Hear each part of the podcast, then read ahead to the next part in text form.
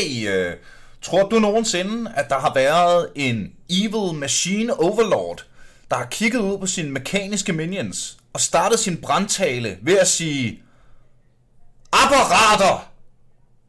Dumb Jokes and dumme jokes. Mit nye stand-up show hedder Dumb Jokes and Dragons, og det skulle du tage at se. Det spiller på Albert Tjæhus den 26. september og på Christiania Comedy Club den 15. oktober. Det er sgu blevet godt, og det har været rigtig dejligt de steder, jeg allerede har lavet det, så håber rigtig meget, at du har lyst til at komme ud og se det. Shoutout til alle dem, der allerede har set det. Tak til alle dem, der støtter på tier.dk, og nu tilbage til underholdningen. Planlægger og hvordan overledes formatet er, sådan, bare sådan, så man ikke... Men har I hørt nogle af de andre afsnit? Fordi nej, jeg planlægger at gøre præcis det, jeg plejer at gøre.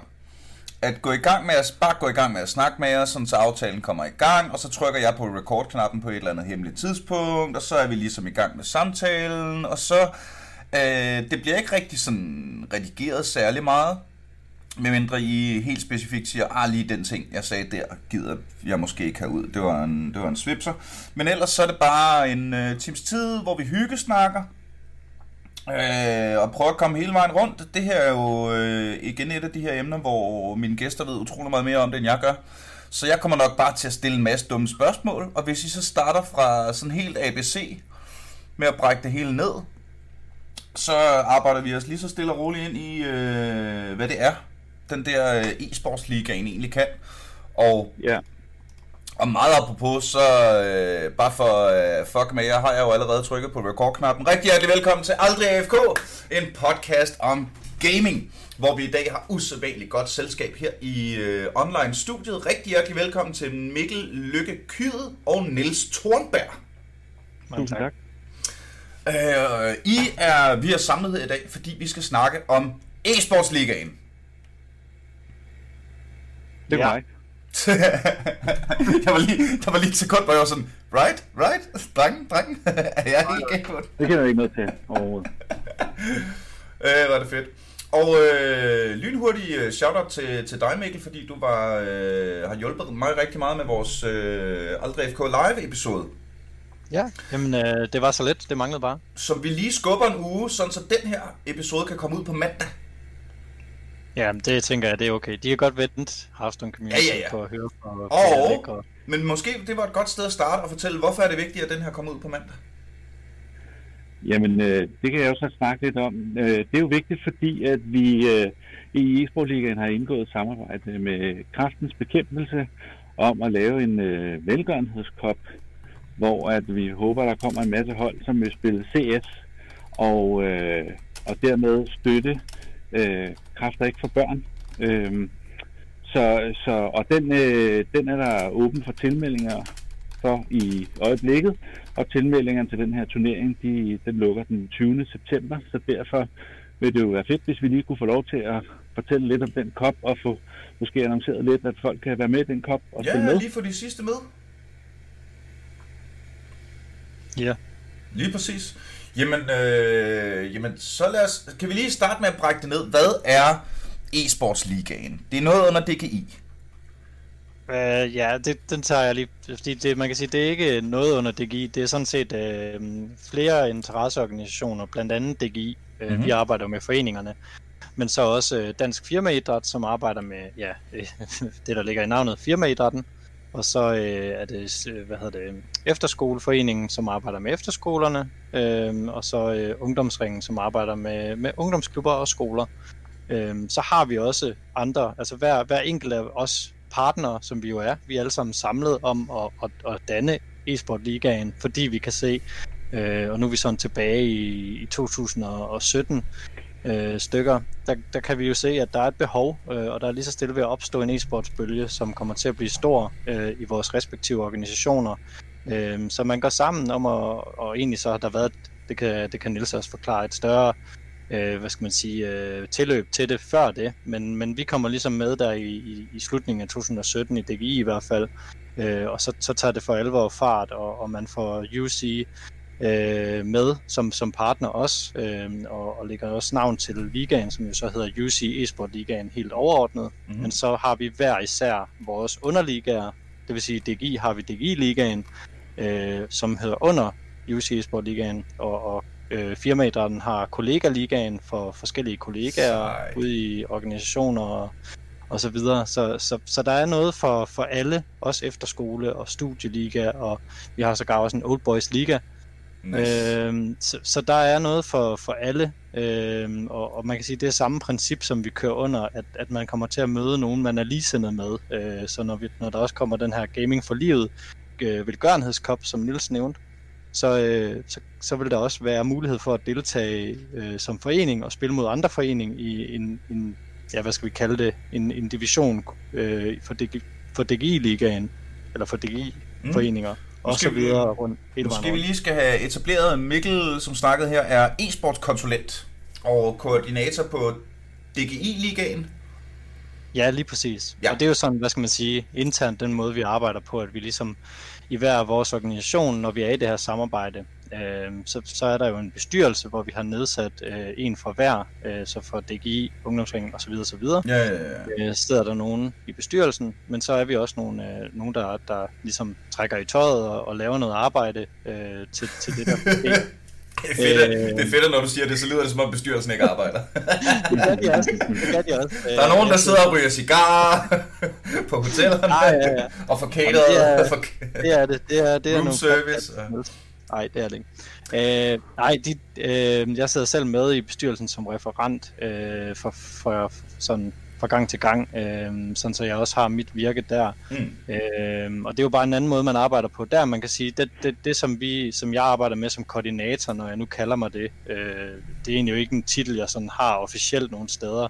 Det er bare sådan i Esport Ligaen øje med, så er mit ansvarsområde, at jeg skal gå ind og snakke med foreninger, snakke med de konsulenter, som vi har ude i vores landsdele i DGI. Vi er jo inddelt i 14 landsdele. Jeg ved, Christian Kramer har før været med i podcasten her og har snakket meget om DGI og sådan noget. Og vi er jo en stor organisation, meget traditionsrig organisation, men i forhold til e-sporten, så ønsker vi jo at udbrede den så meget som muligt og sørge for, at alle landsdele, alle steder i Danmark, at det bliver muligt at dyrke e-sport, men også samtidig, at der er noget at spille for. Når man træner e-sport, så har man et mål at træne frem til, og det er jo så et bud på det, er så e-sport ligaen og DGI Ligaen, hvor man kan møde andre foreninger og have det sjovt med dem og give dem nogle tæv, eller spille mod nabobyen. Det giver måske også sådan et mellemniveau af ambitioner, ikke? Fordi lige nu sidder der jo en masse 11-årige, der alle sammen gerne vil være device. Og der er måske ikke plads til 1000 mennesker på Astralis rosteret i fremtiden, selvom de jo ansætter flere og flere spillere, ikke? Så det her giver måske sådan et... Jeg må gå ud fra, at der er et cap et eller andet sted. Ja. Så der kan e-sportsligaen jo give sådan en... Okay, jamen altså, vi skal lige træne op til den her turnering, fordi vi er Ølstykke e-sportsforening og Slangerup e-sportsforening. De skal kraftedeme have bank, fordi nu er det 20 år senere, så nu mødes vi ikke på parkeringspladsen og tæver hinanden. Nu mødes vi på Dust. Ja, lige præcis. Hvilket er, fra en, der selv har vokset op i Ølstykke, kan jeg kun sige, det er en klar forbedring. Og for lige at få etableret dig, Niels, du er administrerende direktør og ligaansvarlig. Ja, det lyder så fornemt, ikke? Jo, det gør man. Det må man godt, du. En kæmpe organisation med 35 mennesker. Det er vi ikke. UC Esport Ligaen er en meget lille organisation med team på 2. Plus selvfølgelig folk som Mikkel, som sidder ude i DGI, og nogle af de andre, som sidder ude i nogle af de andre foreninger, eller vores partnere. Men så sidder vi 2 til daglig på pinden. Og jeg sidder, hvad kan man sige, med det overordnet ansvar for, kan man sige, for hele ligaen, det vil sige både kontakt til admins og ligastruktur og udvikling og markedsføring og hvad skal der ske i fremtiden og også næsten helt ned til brugersupport og det hele, ikke? Så det er sådan, det er en helt stor bred liste, ikke? Jeg skulle lige til at sige, shit, det er mange hatte, du har på. Du må have et stort og bredt, en bred pande. Kunne jeg forestille mig. Det har jeg også. Og der er mange bolde i luften, der falder ned, og de skal gribes alle sammen gerne. Ikke? Ej, hvor sejt, mand. Så vi startede i 2017. Og vi startede med at lave podcast i 18. Og Jeg mener faktisk, det var, måske var den der Christian Kramer, det var i hvert fald en fra DGI, der kan jeg huske i et afsnit fortalte, at Danmark på 2 år var gået fra 8 e-sportsforeninger til 200 eller sådan noget. Mm. Og det, altså, det, ja, det er gået sindssygt stærkt jo. Altså for vores tal er sådan lidt bagud i DGI, og det er sådan generelt NGO'er, der skal registrere medlemstal og sådan noget. Der er vi jo altid et år bagud, det vil sige, de tal, vi har for i år, det er fra 2019, men der er vi jo kommet op over de 200 foreninger, og snart 300 foreninger. Shit, så lige så stille og roligt, så er der ved at være en forening i alle afkroge af Danmark, men vi kan også bare se, at det fortsætter. Altså, stigningen er måske ikke lige så stejl, som den var, da Christian var inde, men den fortsætter stadigvæk i en opadgående kurve, og det er jo super, super fedt at være med til. Og så hørte jeg lige i går, apropos, vi havde generalforsamling i Esport Ligaen i går, så der hørte jeg lige hende, der sidder fra firmaidrætten, fortælle, at for firmaidrætten, for deres medlemstal, der er e-sport også den største, den med størst vækst, sidste gang de opgjorde medlemstal. Så der er også rigtig, rigtig mange firmaer og kollegaer, som dyrker e-sporten nu. Har du et indtryk af, fordi altså, da jeg voksede op, der var Danmark en fodboldnation. Så var der lige en gang imellem, var vi lidt en håndboldnation, men vi er tilbage til at være en fodboldnation. Fordi det er lidt mit indtryk, at altså selvfølgelig er der stadig en masse mennesker i Danmark, som går op i fodbold. Jeg prøver ikke at fronte, men det er lidt mit indtryk, at hvis man går ud i sådan noget SFO'erne og sådan folkeskolerne rundt omkring, hvor dem, der var fodbolddrenge for 20 år siden, de er Counter-Strike-drenge i dag. Yeah. Jeg tror, der er kommet et meget stort skifte. Altså, jeg tror stadig, der er stadig fodbolddrenge, det er der jo ikke nogen tvivl om. Mm. Men man kan sige, at e-sporten er kommet ind og også har fået en plads. Og man kan sige, altså e-sporten skubber jo nok ikke lige fodbolden af lige med det samme, men i takt med, at der kommer nye generationer hele tiden, og den nuværende generation bliver ældre og ældre, jamen så er det selvfølgelig klart, at så får e-sporten et større indpas, ikke?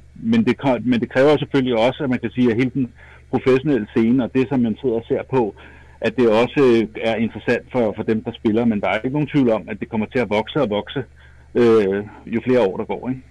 Mm. Lige nu er der jo det er lidt sjovt spændt, fordi fodbold er jo sådan geografisk lokaliseret, ikke? Også sådan helt op på, på eliteplanen, så er der stadig et landshold og så videre. Hvor i e-sporten er der jo kun franchises, ja, som jeg forstår det lige nu, altså på tværs af e-sporten. Også, altså, det er ligesom det, der mangler, ikke? Fordi Astralis har sgu... Astralis er jo Danmarks landshold, sådan i ånden, på en eller anden måde, ikke? Fordi det er dem, der gør det bedst, og så er det dem, vi holder med, ikke? Fordi sådan fungerer Danmark og sport. Ja, men jeg synes egentlig, der er en sjov den, fordi nu var der her, der Heroic vandt, så kunne jeg ligesom fornemme, at så havde de lidt overtaget den, også fordi det er oven på en tid, hvor Astralis har været lidt svingende.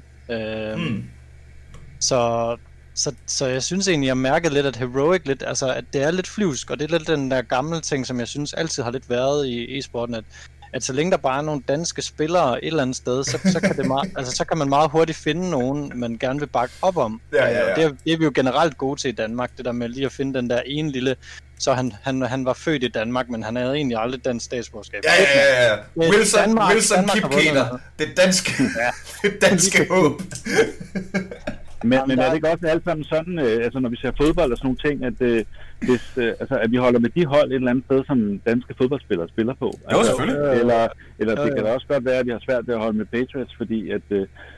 de vinder det hele, men altså nu er Hjalte Froholt kommet ind til Patriots, så bliver vi jo selvfølgelig et eller andet sted interesseret i at følge ham, og glad for, hvis han kommer på holdet og vinder, ikke? Ja, for helvede. Ej, det er faktisk det er mega irriterende, at man er nødt til at være Patriots-fan. Altså, det er jo sådan, for dem, der ved noget om amerikansk fodbold, nej. Ej, jeg tænkte nok, du var sådan en, Niels, der ikke var så glad for Patriots. Jeg har nu ikke noget mod Patriots. Nej, den er sjov, Niels. Ja, det er også meget det skal nok blive sjovt det her. Ja. Jeg ved heller ikke. Jeg tænkte også, om jeg skulle spørge til at starte med, hvordan jeg lige benævner jer. Du må gerne kalde mig for sjov, Niels. Det er fint. Ja, det var lige nu kiggede jeg lige, at det var det, du stod til her. Det er egentlig meget. Jeg har mit sådan officielle firma hedder jo Sjov Niels. Det startede med, at jeg skulle lave en account på et eller andet tidspunkt, ikke? Og sådan, den hed Sjov Niels, det var meget fint. Og så da jeg skulle skifte til Gmail, sådan, så kan den jo hedde Sjov Niels og sådan noget. Og så da jeg skulle lave mit firma, så var jeg så lidt, jeg tror, det skal hedde Sjov Niels. Så jeg sender jo officielle fakturaer ud fra, du må gerne lige betale Sjov Niels, og der står inde på nettet, at Sjov Niels er Niels Forsberg, administrerende direktør af Sjov Niels, meget på store titler og sådan noget. Okay. Fair nok. Nej, det er sgu god. Det er sgu nemt nok. Lille meta-idioti, sådan, så de kan sidde inde på skat, sådan, hvad er det her for noget? Men tilbage til Esports Ligaen. Hvor kom vi fra? Patriots. Ja. Det der med Heroic. Ja, lige præcis. Så havde du en pointe, Niels, fordi at der sker jo ligesom en lokal forankring nu. Og det er også det, jeg nævnte før med rivalisering. At der er en lyst, i hvert fald ude i klubberne, både i foreninger, men også hos kollegaer. Nu har jeg også selv et kollegahold i DGI. Altså, der er en lyst til at spille mod nogen, som man kan identificere sig med. Efterskolerne. Ja, lige præcis. Især efterskolerne også. Men det er hele vejen rundt, også studier og sådan noget.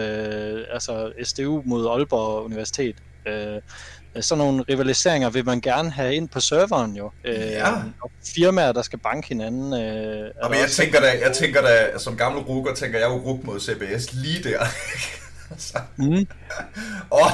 Det vil jeg tage ind og se på en fredagsbar, altså den der ruk mod CBS. Hold kæft, mand. Ja, og jeg ved ikke, om vi er ikke helt der endnu, hvor jeg tror, at man vil kunne trække mange sådan ind og se det, men jeg tror, at på et eller andet tidspunkt, så kommer vi derhen, og barrieren for det, altså barrierne er anderledes end i fodbold, for at kunne afvikle e-sport, for at kunne vise en kamp med to universitetshold. Der er bare nogle ting, der er lidt nemmere i Counter-Strike, eller i generelt i alle mulige andet e-sport, som gør, at det her, det bliver en ting i fremtiden. Det bliver noget, der bliver meget mere normalt, at vi ser e-sportskampe, og det, man kan sige, vi så i DGI rigtig gerne vil push på, det er jo så, at man skal ud og opleve fællesskabet, også fysisk. Og det er så blevet lidt sværere under corona, men det er noget, vi arbejder stadigvæk på. Så der er også der en sammenligning med, at man egentlig gerne vil derhen, hvor fodbolden er i dag, hvor man har regionale delinger og lokale delinger af turneringer og så videre.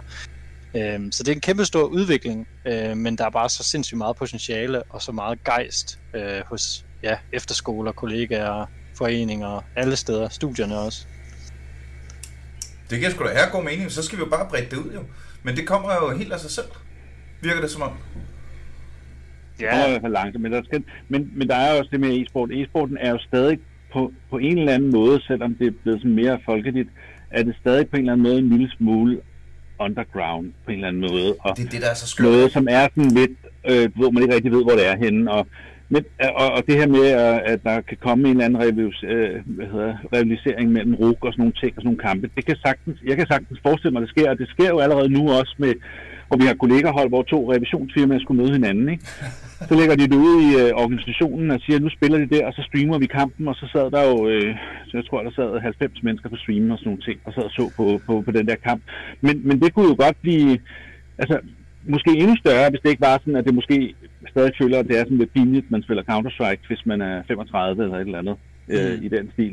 Men jeg tror sagtens, at det kan komme også i takt med, at uddannelsen begynder måske at tage det lidt mere ind som sådan en måske næsten en officiel ting på de forskellige skoler, eller ligesom efterskolerne tager det ind, så begynder der at komme måske sådan noget, hvor at når de skal spille kampe på efterskolen, jamen så følger hele efterskolen med, fordi nu spiller de mod nabo efterskolen, ikke? Og så bliver det pludselig meget større end bare ligesom sådan. Og så kan det jo bruges til at samle penge ind til et godt formål. Skal vi åbne den med velgørenhedskoppen? For det synes jeg lyder skidespændende. Ja, det er jo noget helt nyt, vi prøver, altså, og det er jo fordi, at Kræftens Bekæmpelse tog fat i os i foråret og spurgte, om vi kunne være interesserede i at lave et samarbejde og eventuelt lave en kop eller noget andet, som kunne være med til at samle ind til kræftramte børn. På det tidspunkt var der ikke nogen speciel indsamlingsgruppe, det skulle være. Og så har vi så vendt og drejet alle mulige forskellige scenarier, og hvordan der kunne samles penge ind til det her formål. Vi så selv med stor succes, at Zulu samlede ind for noget tid siden i forbindelse med en eller anden major, hvor de samlede 500.000 kroner ind. Og det er selvfølgelig også klart, der sad en masse mennesker og kiggede på, og Frejle spillede, så der var rigtig mange mennesker, der sad og så med. Og vi er jo selvfølgelig godt klar over, at hvis der er to mindre DGI-klubber eller to mindre efterskoleklubber, så er der nok ikke så mange, der sidder og ser på det, og så samler vi det ind den vej. Så vi fandt en anden mulighed, hvor vi kunne samle ind, og det blev ud fra det princip, der hedder en 20'er for en runde. Ja. Og det vil sige, at vi laver en cup, hvor at man spiller med et gruppespil, og så efterfulgt en semifinal og en finale. Og hver gang du vinder en runde, så indsamler holdet 20 kroner.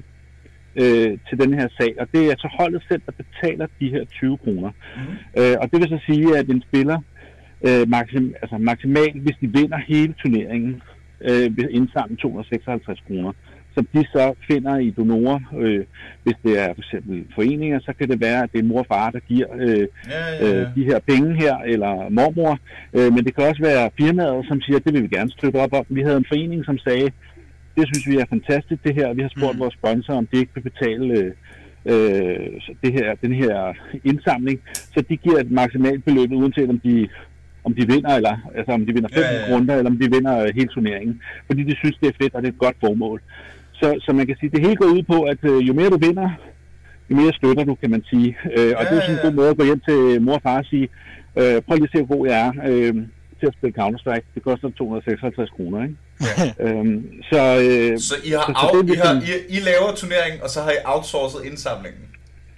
Ja, så man kan det er sige, fucking genialt. Indsamlingen ligger hos Kræftens Bekæmpelse, kan man sige, ikke? Altså, men vi står for turneringer, de står for selve indsamlingen, men vi informerer selvfølgelig alle holdene, og det er så muligt at tilmelde sig nu, både for studier og kollegaer, efterskoler, ungdomsklubber og foreninger, og så har man også mulighed for, hvis man ikke har relation til dem, og spille med en åben turnering. Mm. Og vi sørger selvfølgelig også for, at man spiller mod hold på egen niveau, og alle går videre til slutspillet, så alle har mulighed for at komme ud i nogle altafgørende kampe. Ikke? Mm. Og så har vi selvfølgelig en masse fede præmier. Altså, vi har fået Shark Gaming med som sponsor, og de stiller en masse præmier til rådighed, som vi trækker lod om. Shout-out til drengene fra Shark Gaming. Ja, de søde, lige præcis. Det er fantastisk. De stiller en masse præmier, så man kan vinde en holdlicenser til næste sæson, og man kan en præmie, som vi trækker lod mellem blandt alle dem, der deltager. Ej, hvor så. Så det bliver super godt. Men ja, jeg synes, det du sagde der, Niels, med at vi lidt har outsourcet den i forhold til, altså det er jo sådan lidt et sjovt princip med, at man jo mere man vinder, så jo mere skal man donere, og hvordan og hvorledes fungerer det lige. For mig, der mindede det sådan første gang, at vi begyndte sådan at snakke ind i det, så minder det mig rigtig meget om, da jeg gik til svømning, hvor det var, at så skulle jeg ud og finde nogen i familien, eller nogle sponsorer, som ville ligge, for eksempel en 20'er for hver kilometer, jeg svømmede. Og så var der sådan en dag, hvor man bare, jeg kan ikke huske, hvad man kaldte det, der hvor jeg gik til svømning, men så var der bare sådan en dag, hvor alle bare lå og svømmede baner, og så hver gang man, så var der en, der stod og talte, og så hver gang jeg har svømmet en kilometer, jamen det var så 20 kroner på den konto, og så svømmede jeg indtil jeg havde svømmet måske en 15 kilometer eller sådan et eller andet, hvad ved jeg. What? Og var fuldstændig smadret. Har du svømmet 15 kilometer? Ja, det jeg ved ikke, om det var så langt dengang, for jeg var måske kun 11-12 år. Jeg kan da huske, at jeg skulle tage det der svøm 1 kilometer. Altså, fuck, det er langt, mand. 1 kilometer, det kan man sagtens. Shit, det er langt, man. Men altså, den man kan sige, det er også der, inspirationen er kommet for, fordi at hvert år så får vi også besked hjem fra skolen om, at nu skal de løbe et eller andet, og for hver kilometer de løber, der donerer forældre og bedsteforældre noget. Så det er jo der, inspirationen er kommet fra, kan man sige, til det her. Og nu prøver vi det af, og vi håber jo, at holdene bakker op omkring det her. Jeg synes, det kunne være fedt at samle ind til de her børn. Og det er jo ikke kun børn, som har kræft, det er jo også børn, som er påvirket af kræft, for eksempel forældre eller et eller andet, som har fået kræft, eller søskende, eller et eller andet, så det er jo hvad kan man sige, det er jo hele møllen, det drejer sig om, ikke? Ja. Så det synes vi synes, det er et super godt formål, og det vil vi gerne støtte op omkring.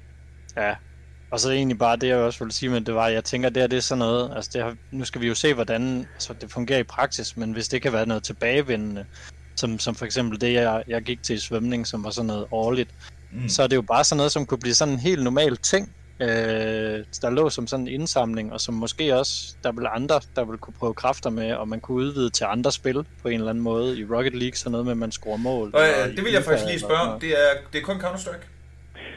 Ja, og det er simpelthen fordi, at vi bliver nødt til at lige, altså det er fordi, vi tester det her en 20'er af for en runde, og hvis vi skulle, og så var det, så vi sad og tænkte på, jamen altså, vi vil egentlig også gerne have de andre spil med, men så skal vi pludselig til at kalde det noget andet, fordi i Rocket League er der ikke runder på samme måde, og der er der ikke League of Legends, så blev det pludselig sådan lidt svært at finde ud af, hvordan skulle vi så gøre det, og vi prøver at lave et kommunikationsspor, ikke, til at starte med. Jamen, altså, så nu tester vi formatet af, og hvis formatet viser sig at være en succes, så er det klart, at så har vi da også planer om at lave det i andre spil. Men det kræver, at folk tilmelder sig. Så dem, der lytter med, I skal bare ind på esportligaen.dk til Gaming for livet. Prøv at høre, normalt ikke? Så gemmer vi jo alle de der plugs til sidst i episoden. Men lige i dag vil jeg sgu gerne gøre en undtagelse, så tager vi den nu og gentager den til sidst. Hvis man nu sidder derude, fordi jeg ved jo, der er nogen af jer, kære lyttere, der sidder i foreninger og i klubber og i skoler og alle de der ting. Så nu skal I lige spidse ører, når Mikkel lige fortæller, hvordan man tilmelder sig.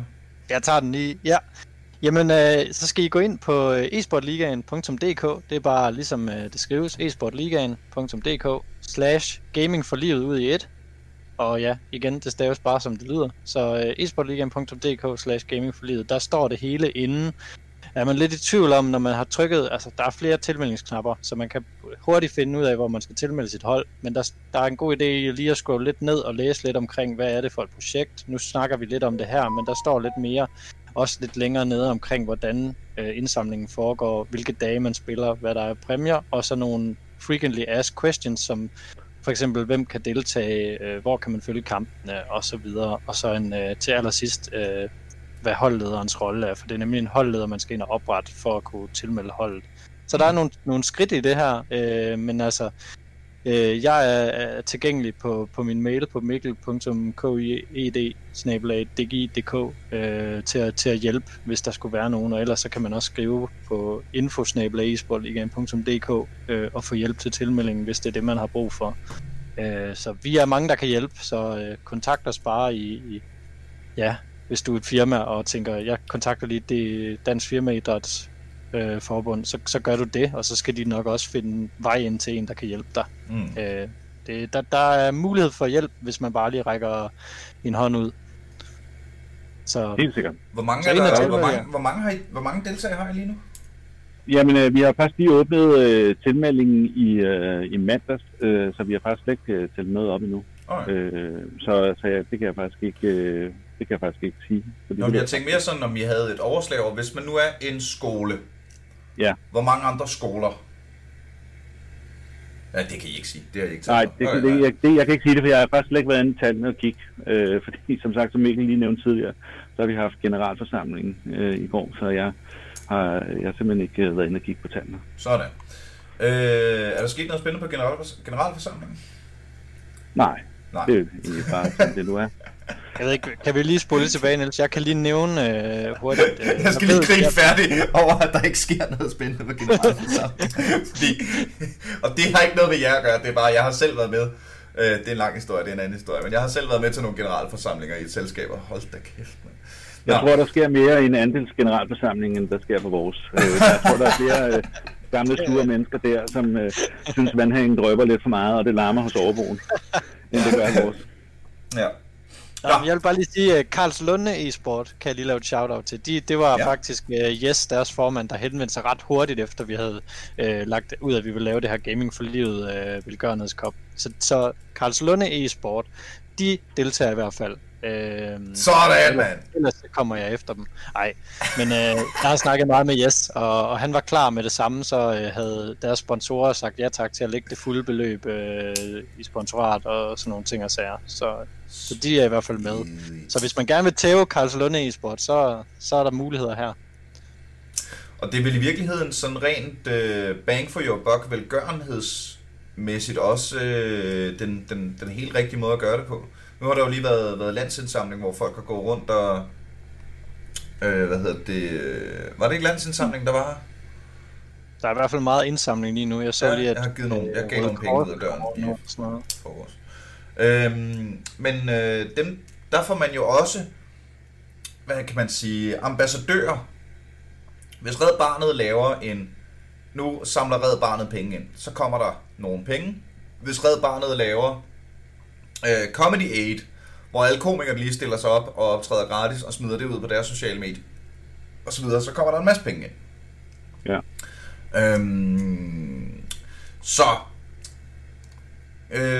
Gaming for livet, velgørenhedskoppen er i gang, og der skal folk bare tage og hoppe med. Hvad er der ellers gang i inde i eSports Ligaen? Jamen altså, vi er jo i gang med at lægge an til den næste sæson 4. Mm-hmm. Og den tilmelding åbner den 14. september. Så det skulle meget gerne være samme dag, som den her podcast kom ud, hvis det var det, du sagde.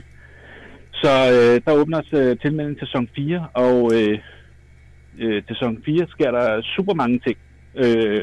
Rigtig mange ting endda. Altså vi har været ude med den store udviklingspengepung, hvis man kan kalde det på det.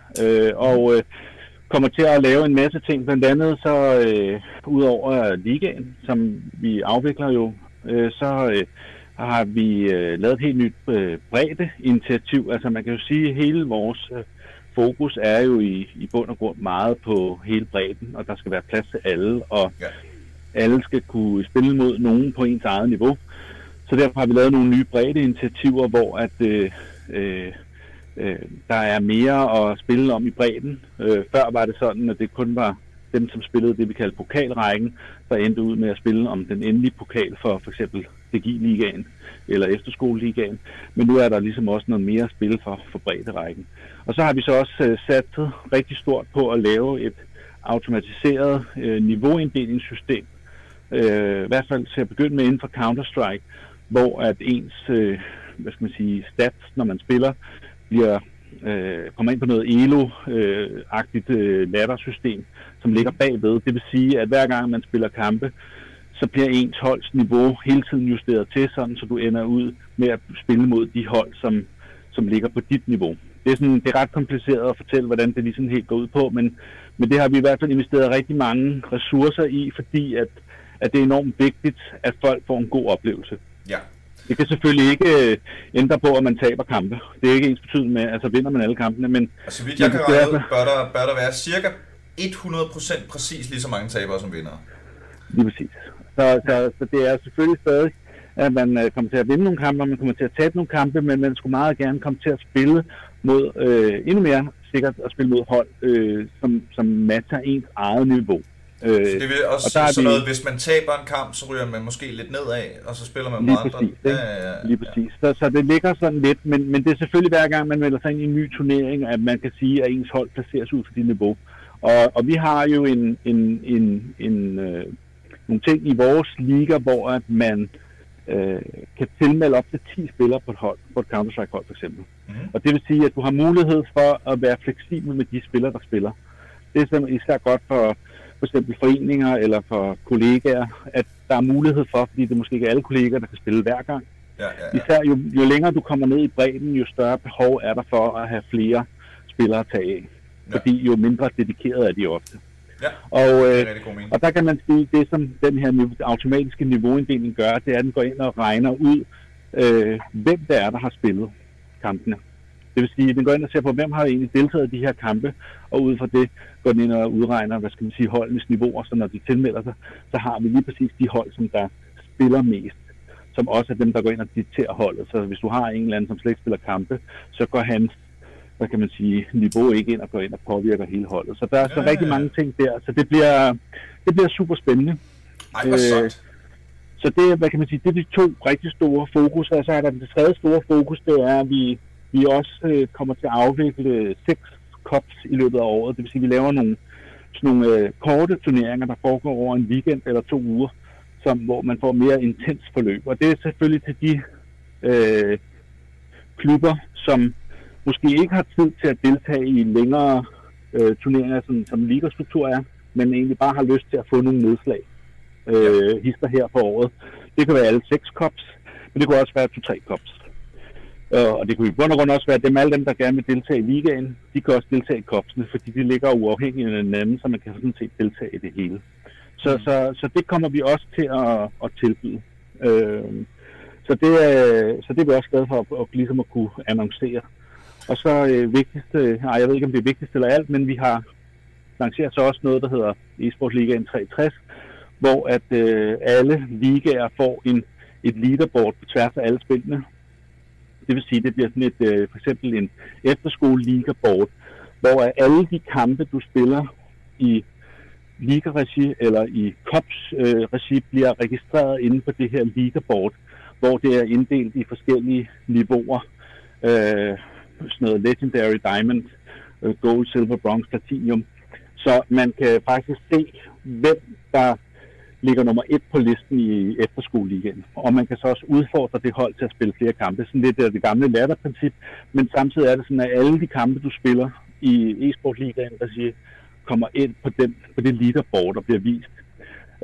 Og så prøver vi 3 gange i løbet af året, hvad kan man sige, den bedste efterskole og DGI-klubber, eller hvad det nu er, ud efter det der board der, ikke? Så der har man mulighed for at finde ud af, hvem der er bedst, og på DGI-niveau vil man også have mulighed for at sortere videre ned og så se, okay, hvem er bedst i Nordjylland? Ja. Så man ikke kun ser på hele DGI-ligaen, men også, hvem er bedst i Nordjylland? Eller hvem er bedst i Sønderjylland? Så der kommer nogle filtre der også. Så der er rigtig mange super spændende ting til sæson 4. Ja, der er virkelig sket noget, og jeg tænker folk lige sådan at tage dem, som slet ikke kender esportligaen på forhånd, som jeg tænker, der alligevel er et par stykker, som nok kommer til at lytte med her. Mm-hmm. Så har det jo altid, altså det er jo startet som en længerevarende liga, som måske er lidt atypisk, at den varer sådan en 5-6 måneders periode, hvor man har nogle vi kalder det grupperunder, og nogle divisioner, hvor man spiller sig op og ned i de her divisioner under hver grupperunde. Så det vil sige, at man inddeles helt praktisk i grupper i de spil, man nu spiller. Så inddeles man i gruppe A, B og C i division 1 for eksempel. Og så når man er færdig med at spille en grupperunde, har spillet mod de 3 andre hold i den her 4-mandsgruppe, så kan man så, rykke op og rykke ned i divisionerne, alt efter placering. Man kan også blive rykket rundt i en ny gruppe, sådan så man får spillet mod nogle forskellige hold i løbet af det. Og den har vi kørt med i lang tid. Nu laver vi så lidt anderledes, som Niels siger. Vi tilbyder egentlig, fordi vi har set et kæmpestort behov fra foreninger, fra firmaer og alle mulige, til at have nogle nedslag i nogle cups, hvor så er det bare det, du spiller. Så kan du være med en enkelt weekend, og så behøver du ikke at committe dig til alt. Det er så, du ved, fysisk eller online? Det er også online. Altså, man kan sige, at fokus er selvfølgelig på et tidspunkt også at være mere til stede fysisk. Men rigtig mange vil rigtig gerne stadigvæk spille online. I DGI er det et kæmpestort ønske for foreningerne at komme ud og afvikle noget fysisk, og cups og sådan nogle ting, som det vil være nemmere at gøre fysisk. Og man kan sige, vi har også et mesterskab, ligamesterskaber til næste år, som vi selvfølgelig satser på, at vi kan holde, medmindre corona gør et eller andet crazy. Men det holder vi selvfølgelig fysisk, hvor vi sådan afslutter selve ligaen med turneringer. Og fordelen ved online, det er, at det logistisk set er meget, meget nemmere. Mm-hmm. Ikke? Altså slet ikke ingen, der prøver at fronte der. Der er jo bare noget særligt over, altså stemningen er sgu en anden, når man lige er til stede. Helt sikkert. Hvis du sidder på en scene med en skærm bag dig, der sidder folk og kigger og sådan noget. Det er bare fedt. Altså også for det er jo både fedt for tilskueren, men det er da også fedt for dem, der sidder der, at få lov til at sidde på scenen og ligesom altså gøre den der ting, ikke?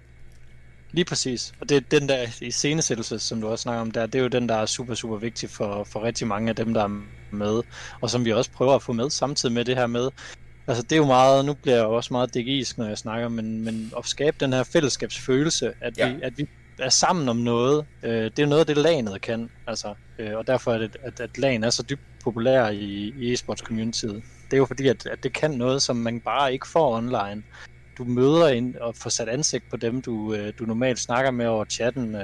Du får spillet mod nogen, som hvor skal man sige, I bliver mere ligesindede, eller bliver mere sat over for hinanden, og får måske et indblik i, nå ja, okay, du var måske ikke så skræmmende en type, som du virkede online. Ja. Du er, eller, fuck, du er en skræmmende type, du er altså flink eller, online.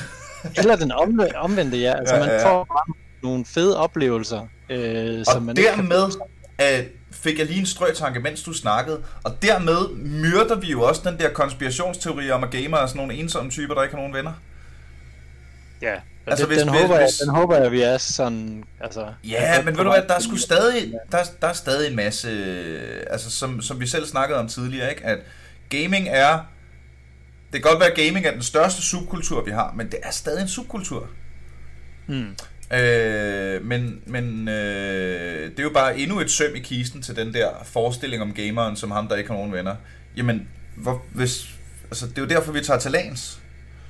Mm. Det er jo ikke fordi gamere foretrækker, at altså der er garanteret nogen gamere, som foretrækker at sidde helt indendørs helt alene. Men selv introverte gamere synes jo, det er grineren at være til lagen og bare sidde over i hjørnet og mærke stemningen og måske ikke være ham, der står og laver cocker crash eller striber på scenen eller hvad der nu sker, ikke? Ja, og introverte findes også blandt fodboldspillere. Altså, det er jo ikke fordi, at man... der er jo klart nogle ting, det fordrer en vis type personligheder og sådan nogle ting, sager, men introvert, ekstrovert, alle de der ting der, og jeg tror egentlig... Altså, jeg kender introverte stand-up-komikere. Ja. Altså... Det vigtigste for mig at sige, det er, at når jeg snakker med nogle af mine kollegaer i DGI, jeg ved, at vi har stadigvæk et langt stykke arbejde for at få åbnet op for det her med, at e-sport har en berettelse blandt de andre idrætter. Der er vi stadigvæk ikke i mål, og det hele handler om, at vi skal selvfølgelig bare være åbne og snakke meget mere om det, men folk skal også ud og opleve det, så jeg opfordrer næsten altid mine kollegaer til at prøve at gå ind på drenge eller pige, altså hvis de har en dreng eller pige, og sætte sig ned og tage en snak, eller til at prøve at tage ud til et lag. Altså, jeg har haft nogen i vores marketingsafdeling, hvor jeg har sagt til dem, prøv at tage med til et lag. Der er et lag lige i nærheden af Vejle for eksempel. Prøv at tage med til det. Fordi at du får en helt anden, horisont på det. Du får oplevet det, og det er det i sidste ende, så er det det der gør, at om vi kalder det en subkultur endnu, jeg ved ikke hvornår det overgår fra subkultur til bare at være en kultur. Det er jeg sgu ikke klog nok til at vide, men jeg ved bare, at for at komme derhen til, hvor det føles mere normalt, og det er bare noget, vi snakker om, som det er bare hverdag, at der er nogen, der sidder og gamer, og de er ganske almindelige mennesker. Så skal de folk, der tvivler på hvad det er, de skal ud og opleve det, de skal ud og se det, og det er svært. Der er en barriere i computeren i og med, det er svært at sætte sig ind på et drengeværelse og se, hvad han laver på en computer, hvis du ikke bare har en lille bitte smule forståelse for, hvordan computerprogrammerne fungerer på skærmen og sådan nogle ting og sager. Hvorimod, det er lidt nemmere at gå ud i haven og sige, nå okay, Valdemar, han spiller fodbold lige nu. Bolden skal ind i målet. Nemt. Ja, præcis. Det er sgu lidt nemmere og lidt mere direkte feedback til... Ja. Men jeg kan sgu da også godt forstå, mand. Hvis jeg spiller jo League of Legends, ikke? Hvis jeg havde gjort det som barn, og min mor er kommet ind og bare set på den der... sådan en regnbueskærm af ting, der flyver rundt, og tal der, og health bars, og effekter og sådan noget. Altså, jeg kan godt forstå det. At det stadig er lidt subkultursagtigt, når entrébaren er så stor. Men det virker også som om, at vi sådan... Hvor meget føler I, at I skal skubbe på udviklingen, kontra at følge med? Altså ser I, at det her det bare buldrer og kommer helt af sig selv, og folk melder sig selv til, og I skal bare sådan ligesom administrere dem, der kommer ind, og hvor meget krudt bruger I selv på at skubbe på, altså for eksempel i forhold til regeringen, eller til andre interesseorganisationer, og så videre, så videre? Altså, jeg synes faktisk, nu må du jo også tage over, Niels, når jeg lige har snakket, men jeg tænker, vi gør meget for at skubbe på. Altså, hele det her med, for eksempel Efterskoleforeningen, som jo, er vores repræsentant i forhold til efterskolerne ind i Esport Ligaen. De kom ikke med før her for et års tid siden, eller de kom først med her for et års tid siden, var det jeg vil sige. Så før det har vi jo skulle skubbe meget for at komme ind på efterskolen. Nu har vi faktisk en repræsentant, som har sin ugenlige snakke med nogle forskellige efterskolelærere, og så forstår det, den målgruppe og det miljø meget bedre. Og der arbejder vi jo også på for eksempel videregående uddannelser og gymnasier, ungdomsuddannelser og folkeskolen, at vi også får nogle repræsentanter ind der har lyst til at arbejde det ind, fordi det skal arbejdes ind det her i, at der opstår en kultur, som er i overensstemmelse med målgruppens behov og de praktiske foranstaltninger, der nu ligger engang i hvordan, altså efterskole. Det er vidt forskelligt, hvordan efterskolerne har grebet det an og skulle have et e-sportslokale. Nogle steder så har de bare nogle computere, de altid har haft, som de har sagt, nå, men dem kan vi vel godt spille Counter-Strike på, og andre steder så har de elite, altså decideret elite-afsnit, for eksempel i Ølgod, på Ølgod efterskole, som blev danmarksmester i CSGO for amatør, skal jeg lige huske at sige. Ja. Men da vi holdt vores ligamesterskaber og DM i Esport Ligaen her i år, der var det dem, der vandt, og det var altså et efterskolehold, der slog foreningshold og andre rigtig, rigtig gode hold på det her niveau. Men shout de kigger meget op i... Ja, helt sikkert. Men altså, der er kæmpestor forskel. Selv det, jeg aldrig har sagt før. Men kæmpestor forskel på de her foreninger, på efterskolerne, på hele vejen igennem. Og igen, det cementerer så også den her, altså det her behov, der er opstået for at lave en bedre niveauinddeling. Det er også noget, vi har arbejdet på, og nu glæder vi os sindssygt meget til at se, hvordan det fungerer. Ja, jeg ved ikke, om jeg tabte på, det var lige mange ting. Men der er jo kommet en masse nye, i takt med, at igennem alle de her år, der kommer, hvor e-sporten bliver mere populær, så kommer der også pludselig en masse andre krav, også fordi, at e-sporten bliver organiseret ude i de her måske lidt mere organiserede fællesskaber, ikke kun online, hvor man spiller klan mod klan. Der begynder det jo pludselig at være ude på efterskolerne, ude på foreningerne og på arbejdspladserne. Og så er der pludselig, der kommer et andet behov end bare at spille online og sådan nogle ting. Pludselig så kommer de her behov om, at jamen for dem så handler det faktisk om, at det er vigtigt, at man spiller mod kollegaer og andre kollegaer, ja. Eller det er vigtigt, at man spiller imod andre på ens niveau. Altså man gider ikke at spille kampe, hvor man bliver tæsket 16-0 hele tiden, men det kan man jo godt forstå. Mm. Så der er altid, det er altid sjovere at tæve nogen, du ved, hvem er. Helt sikkert. Så der er jo kommet nogle nye behov, og det er de behov, som vi skal lytte til, når de kommer ind, og siger, så vi kan forme ligaen til at passe til alle de mennesker, som begynder langsomt at sive ind i det her organiserede fællesskab. Mm. Og det er det, vi bruger rigtig meget tid på, at det er ikke længere nødvendigvis, at dem, der taler højst og spiller højst, som skal diktere, hvad alle dem nede i bunden laver, at dem nede i bunden også har en stemme. Det er som man siger, i bunden af pyramiden, ikke? Som jo forestiller jeg mig at bydende nødvendigt for at få bredden med i virkeligheden, ikke? Fordi det er også mit indtryk, at eliten, de skal sgu nok klare sig, ikke? Altså det er dem, der vinder de store majors, de skal nok trække de store sponsorer, og de skal nok få deres fans, og de skal nok få deres streams og deres views og deres alt det der. Det skal nok gå helt automatisk på grund af markedskræfterne. Men der er jo ikke nogen jeg forestiller mig ikke, at Ølgårds efterskole lige går ud og vinder en major, for eksempel. Så måske det er fedt, hvis... stadig et stykke op, men... så måske det var fedt, hvis nogen understøttede dem. Det lyder mega sejt. Ja, altså der er et kæmpestort arbejde, der skal laves for bredden, og nu, du nævnte også, altså det der er, det er det politiske er en ting, det med at få nogle organisationer, der måske tager lidt ansvar for, hvordan vi skal forme rammerne, det er også super vigtigt, men også bare helt generelt, altså jeg føler lidt, nu er vi allerede kommet lidt rundt om det, hvordan det her, det er en kulturændring, der er ved at ske i vores samfund, på rigtig mange parametre, og det bliver bare meget, meget, hvad skal man sige, forkromet og stort, når jeg siger det nu.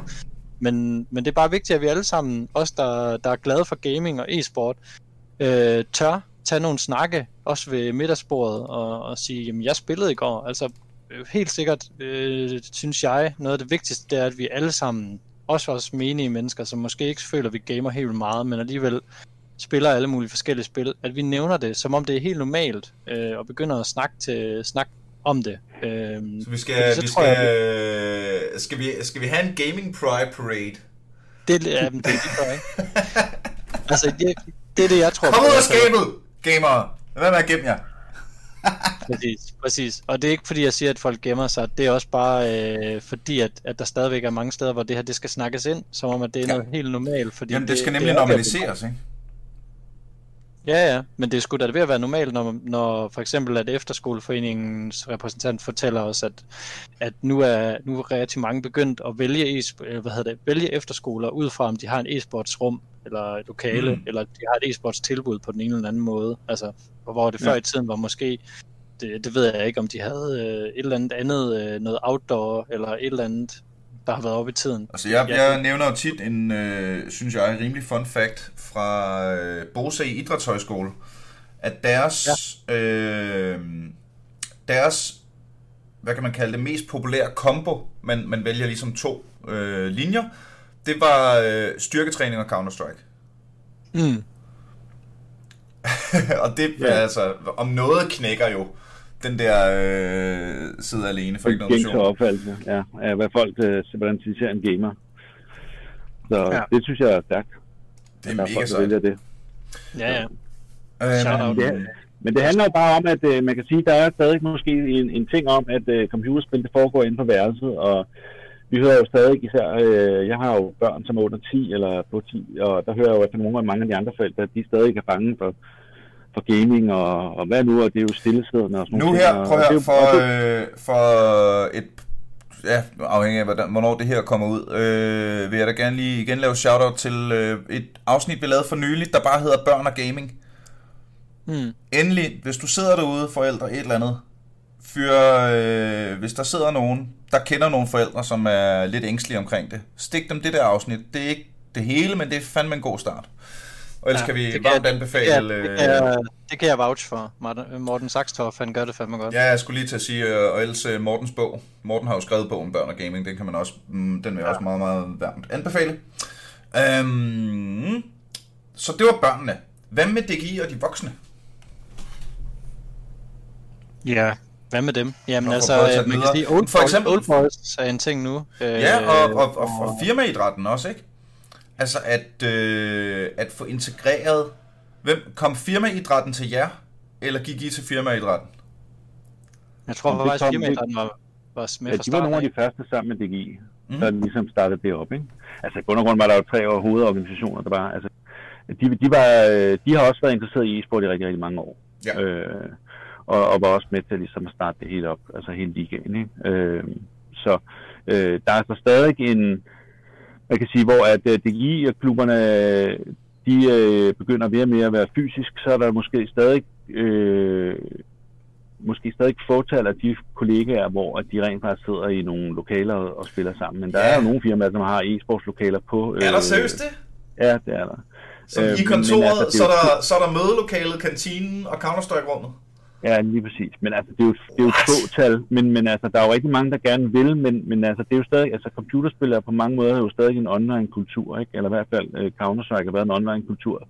Så mange af de ældre, der sidder, og måske lidt ældre, som går på arbejdsmarkedet, de har jo været vant til at spille online, så det er jo nemt for dem bare at spille hjemmefra. Men vi ved der i hvert fald, at der er nogen, som mødtes på internetcaféer og sådan nogle ting, hvis de ikke havde andre adgang, så mødtes de der, fordi de vil gerne have det her, den her... Du kan godt sidde fem ved siden af hinanden og spille. Så på den måde, der er også muligheder for, at måske mange af de her kollegahold kan tage kontakt til foreninger og høre, om det er muligt, at de kan spille deres kampe ned hos dem i deres foreninger. Sådan, ja. Så der er en synergi den vej igennem. Ikke? Men det er klart, altså det er også ved at vokse. Men jeg går måske lidt mere langsomt end hos DGI-foreningerne og efterskolerne, som selvfølgelig har altså lokaler. Ja. Altså foreningerne har jo lokaler, som de rigtig gerne vil have brugt hele tiden, så meget som muligt, og måske også enten tjene lidt på det, eller få nogle sponsorater den anden vej. Så der er sådan en god kobling der, som vi også snakker om med firmaidrætten. Så måske skulle det også, nu var også et godt tidspunkt i podcasten at lave en opfordring til, at måske at de forskellige interesseorganisationer, og her mener jeg, efterskoler, foreninger, firmaer, klubber osv. Opfordring til mere synergi mellem dem. Altså for nu er der sikkert mange efterskoler, der spiller mod mange efterskoler. Og der er sikkert nogle firmaer, der spiller mod firmaer og sådan noget. Men hvis nu firmaerne kunne sponsorere efterskolerne, og måske låne deres... nej, men altså, sponsorere, whatever, ikke? Og så låne deres i ferien, når ungerne er hjemme, jamen så har firmaet et sted, de kan gå hen og spille Counter-Strike. Og så er der forresten en forening, der har et lokale stående hver tirsdag aften, mod at, altså, det virker bare som om, der er sådan en oplagt synergieffekt her. Ja, helt klart. Og, det er og også hvis noget, man sidder derude som firma derude og tænker, nå, det kunne da være meget sjovt, så er man jo velkommen til at skrive til en Mikkel eller til os, og så spørge og sige, ved I, om der er nogle foreninger i Rødovre, for eksempel, ikke? Ja. Hvor vi kan være, så skal vi nok prøve at se. Men til gengæld er der også gode historier inden for kollegaer, hvor det rent faktisk er kollegaer fra forskellige afdelinger rundt omkring i hele Danmark, som går sammen og spiller Counter-Strike. Ja. Og på den måde kommer der et kollegialt forhold imellem medarbejderne på tværs af landet, fordi de sidder forskellige steder, ikke? Så der på den måde er der også gode historier.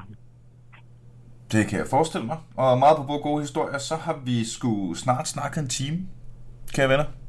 Ja, tiden går hurtigt i godt selskab. Det er sådan går tiden i godt selskab. Det er ikke fordi, vi sådan skal slutte nu. Jeg tænker bare, hvis vi kunne måske prøve at hæve helikopterblikket lidt op for bundet en sløjfe på alt det, vi har snakket om. Hvad er jeres håb for fremtiden, og hvad er jeres forventninger for fremtiden? Ja, vil du lægge ud, Niels, eller... Jamen altså sådan, vores håb inde i Esport Ligaen er selvfølgelig, at vi kan få lavet en masse aktiviteter, som passer til de mennesker, som sidder derude og måske er lidt i tvivl om de kan komme i gang, eller vi kan få alle de mennesker ned, som måske tror, at de ikke er gode nok, men har en stor interesse for gaming, at de føler, at nu er det faktisk i orden at game. Og få skabt en masse gode forhold på tværs, både i kollegaer og i ungdomsklubber, og at den vej igennem. Og så på sigt selvfølgelig også få etableret mange flere fysiske fællesskaber, hvor man kan mødes og game mod hinanden.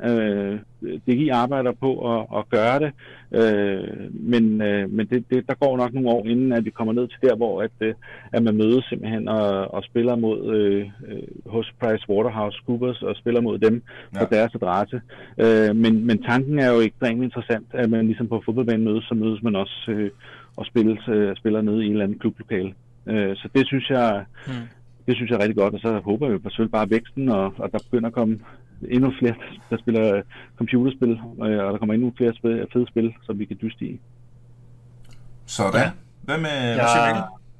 Jamen, jeg er meget enig med Niels. Jeg synes også, at det er utrolig vigtigt, at der bliver skabt en volumen, og vi er ved at være der, hvor der er rigtig, rigtig mange hold med, men der skal bare endnu flere med. Fra foreningernes side er der rigtig mange begyndere, som er helt nye i et spil, for eksempel i Counter-Strike eller i League of Legends, som gerne vil ind og spille, og jo flere der sådan tilmelder sig, og selvfølgelig har vi et arbejde i at gøre det mere attraktivt og vise, at der er plads til begyndere, men det tror jeg virkelig på, at vi gør nu med den her automatiserede niveauudregning, som gør, at der er ikke nogen, der skal selv gå ind og vælge, hvilket niveau de skal ind på, eller lave et skøn for en træner eller sådan noget.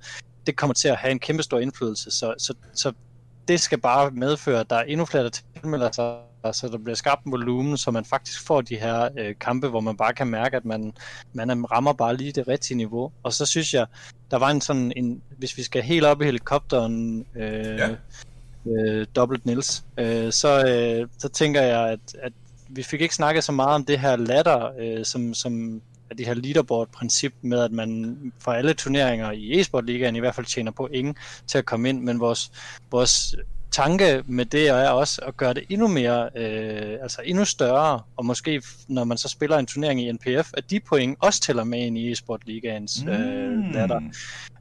Og at den her ladder kan blive sådan et samlingspunkt på et eller andet tidspunkt, hvor man bare samler det hele, og det ligger jo op til fra vores side, at vi, udover at vi rigtig gerne vil have nogle interesseorganisationer med til at sidde i bestyrelsen og varetage nogle ting for vores direkte målgrupper, så vil vi også rigtig gerne samarbejde på tværs med vores, det som man måske i gåseøjne vil kalde konkurrenter, DOS2, esportdk og andre, der udbyder turneringer. Vi vil rigtig gerne i sidste ende bare samle det danske esports community, så det bliver nemmere at finde ud af, hvad er det for nogle turneringer, jeg kan deltage i, hvor er det, de giver point henne, Og det er jo et samarbejde, som man kan sige, det er vi meget åbne om, at vi gerne vil lægge frem og lave noget i. Og nu håber jeg, altså Niels kan jo lige følge op på den og sige, om det også er rigtigt, fordi jeg er jo ikke administrerende direktør eller noget, men vores indgangsvinkel er, at vi vil rigtig gerne samarbejde. Vi er her for at lave en folkelig liga, vi er her ikke for at tjene en masse penge, og fred være med, om der er nogen andre, der er i gamet for det. Langt størstedelen af tiden oplever jeg dog, at de fleste er her for at lave en god oplevelse for dem, der vil ud og spille turneringer. Mm. Det lyder sgu... det er sgu da en bombshell at lukke på. Nej! Vi vil gerne samarbejde med alle. Det skal være endnu federe. Man må gerne være kapitalist, men de fleste er det ikke. Ja, jeg ved ikke, om den sidste, den står på din egen regning. Ja. Den står jeg selv på mål for. Det er sgu ikke noget problem. Så, Mikkel Lykke Kyed og Niels Thornberg, tusind tak, fordi I havde med. Skal vi lige en gang til for opsamlingens skyld sige, at det man skal gøre, det er, at man skal gå ind på, var det esportligaen.dk? Ja, esportligaen.dk. Der kan man både tilmelde sig. Ja, det er meget vigtigt. Esport Ligaen. Ja. esportligaen.dk. Og der kan man så både tilmelde sig til Gaming for livet, hvis man er interesseret i at være med til at støtte en god sag, og man kan selvfølgelig også tilmelde sig sæson 4 også. Og hvad med det? Og det skulle man tage at gøre. Og der er... Det fik vi ikke nævnt. Der er masser af spil. Altså, nu nævner vi meget Counter-Strike her, men der er jo også spil, som for eksempel, du kigger jeg bare lige, vi har jo Fortnite, Hearthstone, League of Legends, Rocket League, Tekken 7 sågar. Tekken 7 sågar? Så og der er snak om at lave cups i for eksempel Valorant, og vist nok også Call of Duty, Niels. Ja, vi kommer til at lave noget Warzone også. Det bliver selvfølgelig ikke en custom Warzone, det er ikke muligt lige i øjeblikket, men vi kommer til at lave noget Warzone-turnering også, hvor man kan måske vinde nogle cut-point eller et eller andet, bare for at lave noget sjovt blad. Sådan. Og det kan man måske lige... Jeg snakker meget. Ja, jamen, det er jo en snakkepodcast, jeg skal fandme ikke stoppe dig i at snakke, så har jeg ikke noget produkt. Jeg havde bare lige en sidste ting, fordi at udover samarbejder sådan på tværs og hele vejen rundt i det her, så altså, nu sidder jeg også i en forening som formand i det, der hedder Heroes of the Half med Hearthstone, og vi samarbejder netop med UC Esport Ligaen i forhold til at afholde Hearthstone cups. Og det er vi også, altså det er vi også åbne for i Esport Ligaen, at samarbejde med nogle foreninger eller interesseorganisationer i de enkelte spil, som har lyst til at afvikle. For eksempel også Tekken 7, eller også et Danish Fighting Game Community eller sådan et eller andet, der står for det. Så det er også en mulighed for at gøre sig relevant og for at være med til at udvikle det. Altså i forhold til Hearthstone, så har vi haft mega højt til loftet med at sådan set at sætte ord på, hvordan vil vi gerne have en Hearthstone-turnering, hvad tror vi på, den skal indeholde, og hvordan den skal udformes, for at vi får flest mulige Hearthstone-spillere med. Og det er der også mulighed for, hvis man for eksempel sidder med, ja det ved jeg ikke, FIFA, Valorant, alle mulige andre spil.